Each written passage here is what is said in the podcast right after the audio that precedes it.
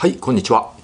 えー、早速なんですけれどもあの皆さん新ニーサ始めていますか？は いえー、僕はもうね早速始めてるわけなんですけれど、まあ、今年からスタートしたわけですよ。で、まあ、タイトルにもある通りもうね新 NISA のね成長投資枠にえ240万円え一括でえぶち込みました。はい、これねやっぱり早く始めた方がね得だと思うんですよ。まあ、人によってねいろいろ考え方あると思うんですけど僕は早く始めた方がいいと思うんですよ。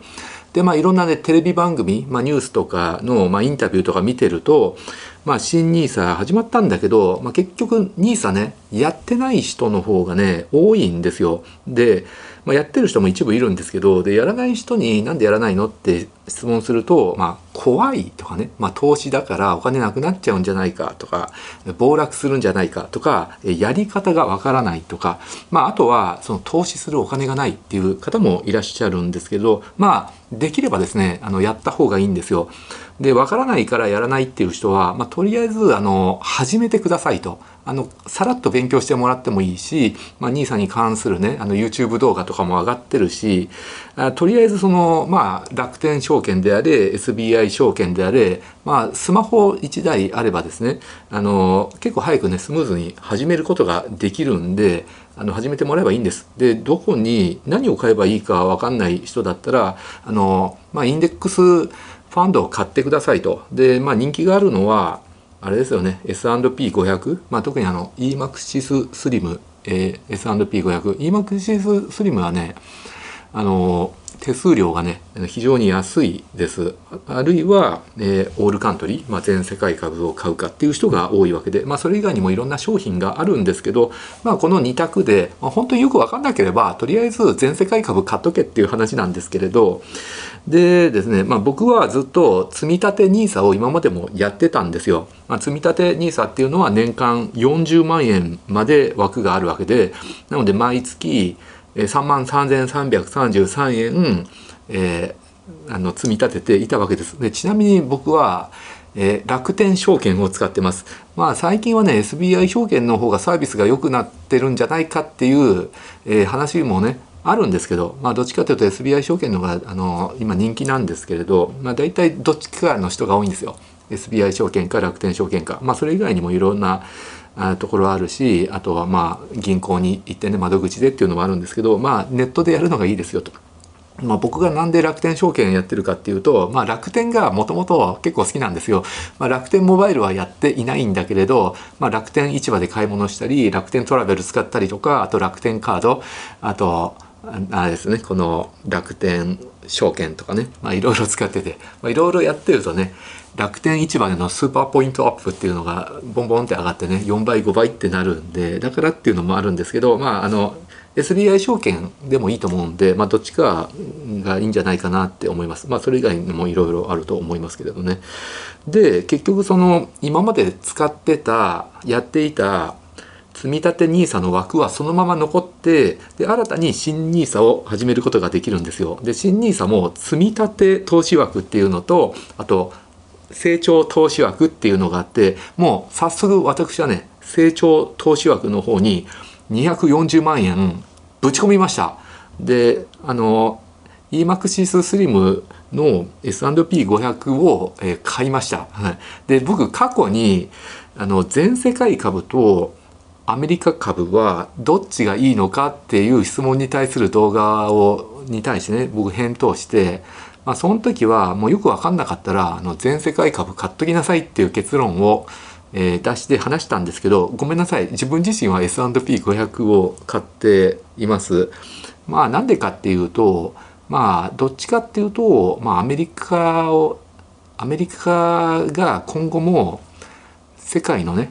覇権国家として存続していくだろうと僕は予想を立てているからです。だけどアメリカの経済もね今はまあ右肩上がりなんだけど今後はねいずれ世界の覇権国家でもなくなるとかアメリカの力が弱くなるとかねそういうふうに考えてる人、まあ、それを危惧してる人はよりね、え幅広く分散投資するために全世界株を買えばいいと思うんですけど、まあ、それね本当に人それぞれ考え方が違ってどっちの考え方もね正しいと思います。まあ結局今でもね全世界株大体60%ぐらいがアメリカの株を占めてるわけであってやっぱりアメリカっていうのは、えー、今現在もう過去からずっとね、まあ、あの大英帝国の時代から大英帝国がねあのある程度ねの世界大戦の後落ちぶれていってアメリカが覇権国家になってずっとねアメリカが中心なんですよ世界の。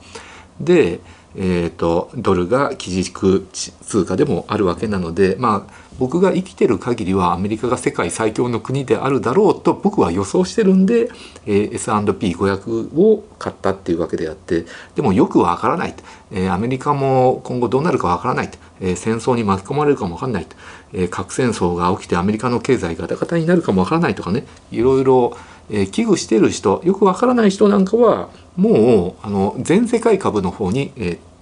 投資すればいいと思います。そっちの方がよりねリスク分散できているわけなのでそれでいいと思いますよと。ということなんですけどあとねあの積立投資枠っていうのもありましてこれはですね年間120万円まで投資できる。で1ヶ月に10万円まで投資できるわけですね。こちらの積立投資枠の方も S&P500 を月10万円で設定しました。はい。で、でですね楽天だとですね楽天キャッシュで5万円まで上限で、えー、投資できますよと。あとそれプラス楽天カードで5万円上限で、えー、毎月投資できますよと。でそれぞれ0.5ポイントずつあの楽天ポイントが入るんですよね、うん、なので積立投資枠の方は、えー、楽天カードと楽天キャッシュをフル活用して毎月10万円、買い増し買ってね積み立てていきますよと。これによって毎月500ポイントの楽天ポイントが入ってくるんです。でこの楽天ポイントを使って投資することもできるんで、まあ、無駄なく使えますよと。あの期限が切れちゃうとかねそういう心配もないですよっていうことなんですよね。だからあのこれだけでもねすごいお得だと思うんですよ。まあ、他のね証券会社でもねポイント制度ってあると思うんだけどとりあえず毎月10万円積み立てていけばですね500ポイント入ってくる、まあ、それもプラスになるし、まあ、それプラス積み立てていってで福利が効いてさらにねどんどんどんどん資産が増えていくっていうことになるわけでございます。なので成長投資枠はあの僕は一括で使ってしまって成長投資枠もね別にインデックスファンドじゃなくて個別の買う買うこともできるんです。自分が応援したい会社の株買ったりとかですね。あの比較的自由に使えるんですけど僕はねどっちかっていうとそのデイトレーダーみたいに毎日ね株価チェックして一喜一憂してね買ったり売ったりとかね、えー、繰り返すっていうことはあんまりしたくないんですよ。まあやっぱり本業美容外科医であってあと YouTube の仕事もあるわけなので本業に専念してで投資は、えー、もう設定だけしてあとは自然に買っていったりとかあと長期保有して、えー、ほったらかしにして5年10年15年20年後には増えてればいいなと、まあ、おそらく増えてるとあの思うんですけれど、まあ、そういう感じで、まあ、ちょこちょこちょこちょこね株価見てねそっちの方に時間と労力を取られたくなくてほったらかしにしてで本業に専念したいっていう考えなのでなので僕は、えー、成長投資枠の方はも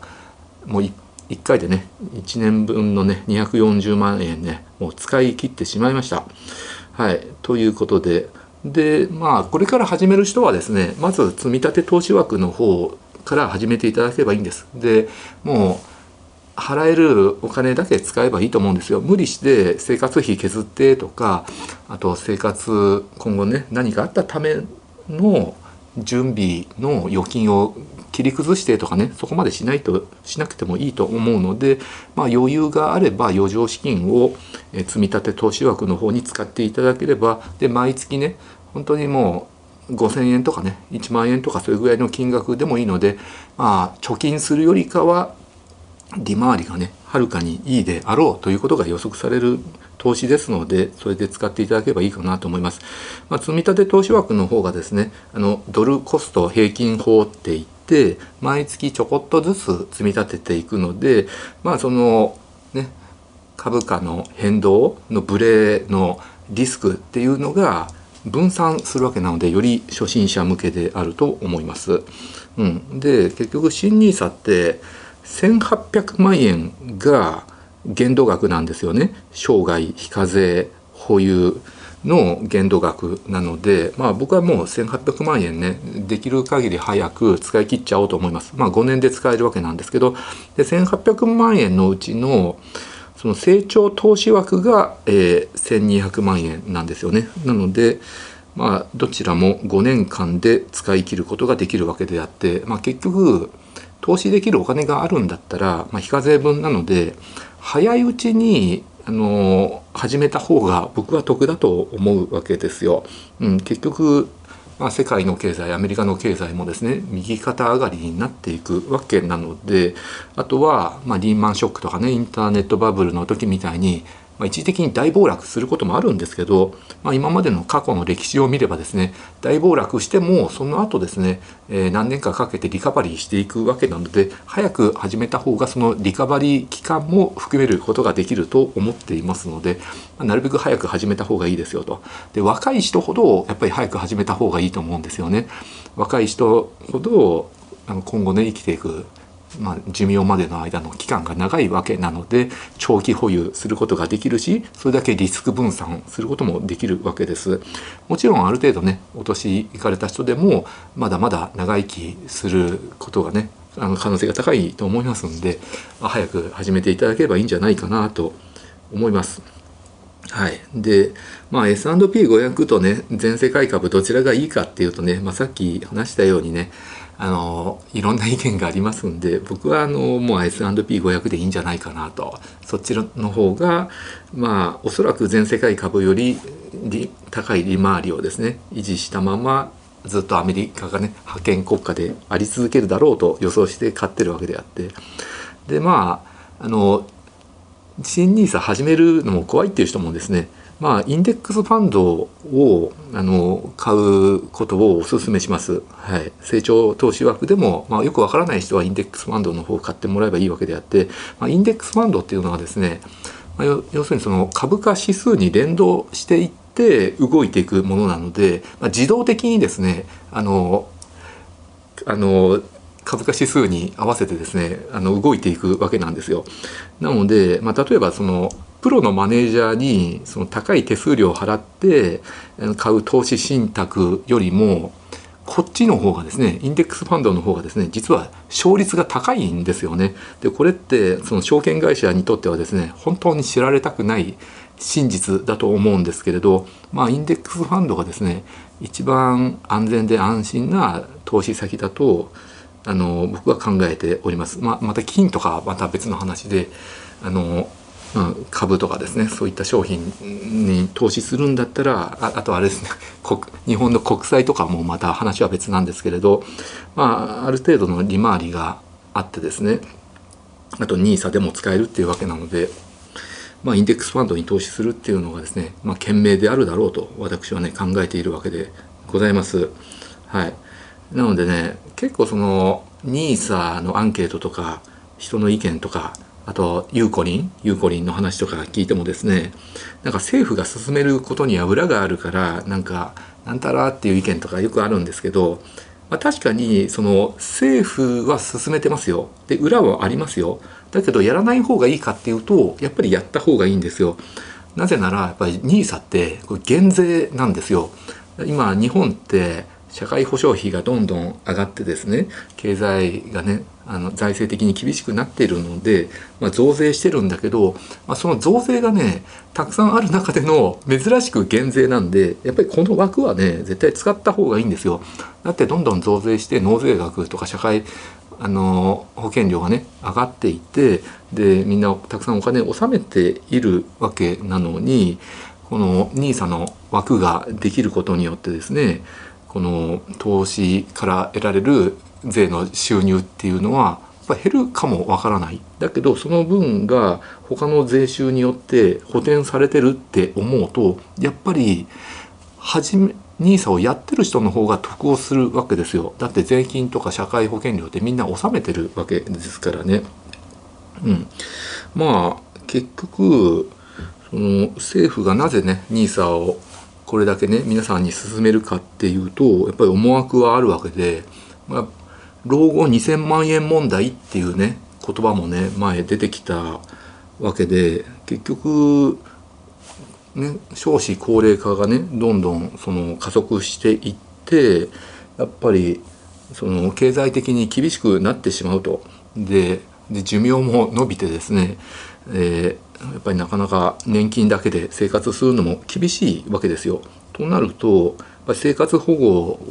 の人もねやっぱり増えちゃうと思うんですよお金を使い果たして年金だけでは生きてはいけないっていう状態になってなので早いうちから日本国民みんなが NISA を始めていって積み立てていってでそれを老後資金としてね、えー、貯めていってくれればですねやっぱり生活保護になる人も減らしていけると思うんです。そうすると日本全体の社会保障費も減らすことができるわけなので、はい、税金ね、まあ、税収が比較的少なくてもなんとか日本国家をですね運営できると思うわけですよ。だからみんなが NISA 始めた方が税率って上がらないと思うんですよ。うん、なのでみんながやった方が国民みんながね幸せになると思うんで、まあ、そういう思惑があるとは思うんですけどなので別にあの悪い思惑じゃないので、まあ、やっぱりやった方がいいんじゃないかなと思います。ただやっぱりこれあくまで投資なので絶対損しないとか絶対得するとは言い切れないんですけどまあインデックスファンド、まあ、S&P500 とか全税買い株とか見ててもまあ15年以上のスパンで保有すればまあ損はしないっていうデータが出てるわけであって、まあ、例えばインターネットバブルとかリーマンショックとかで一時的に暴落してもその後ね持ち直していって経済って基本的に右肩上がりなので、まあ、15年以上のスパンだと今までの歴史を見ると、まあ、損をしないっていうことになってます。だからおそらく今後もあの長期保有をするのであるならば損しない可能性が高いんだけど、まあ、だけど100%はありえないわけであって、まあ、例えば第3次世界大戦が起きてねあの経済大国がですねアメリカとかヨーロッパがですねその核戦争によって経済がね破壊されてしまうとかで株価が大暴落するとかあるいはそのリーマンショック級のですね大暴落がですね5年とか10年スパンで立て続けに2回3回とか起こればまあ15年以上のスパンをで保有していても損するっていう可能性はですね、まあ、なくはないですよね。あのたまたまお金が必要になって売却する時に買った時よりも値段がね下がってるかもわかんないですよね。あのたまたま運悪く15年20年のスパンで保有していてもね大暴落が立て続けに起きれば。まあ過去の歴史ではそういうことはないんだけど今後絶対そういうことは起きないとは言い切れないんですけれどまあない可能性の方が高いわけです過去の歴史見ても。なので、まあ、僕は始めた方がいいと思います。ということでございます。ご視聴ありがとうございました。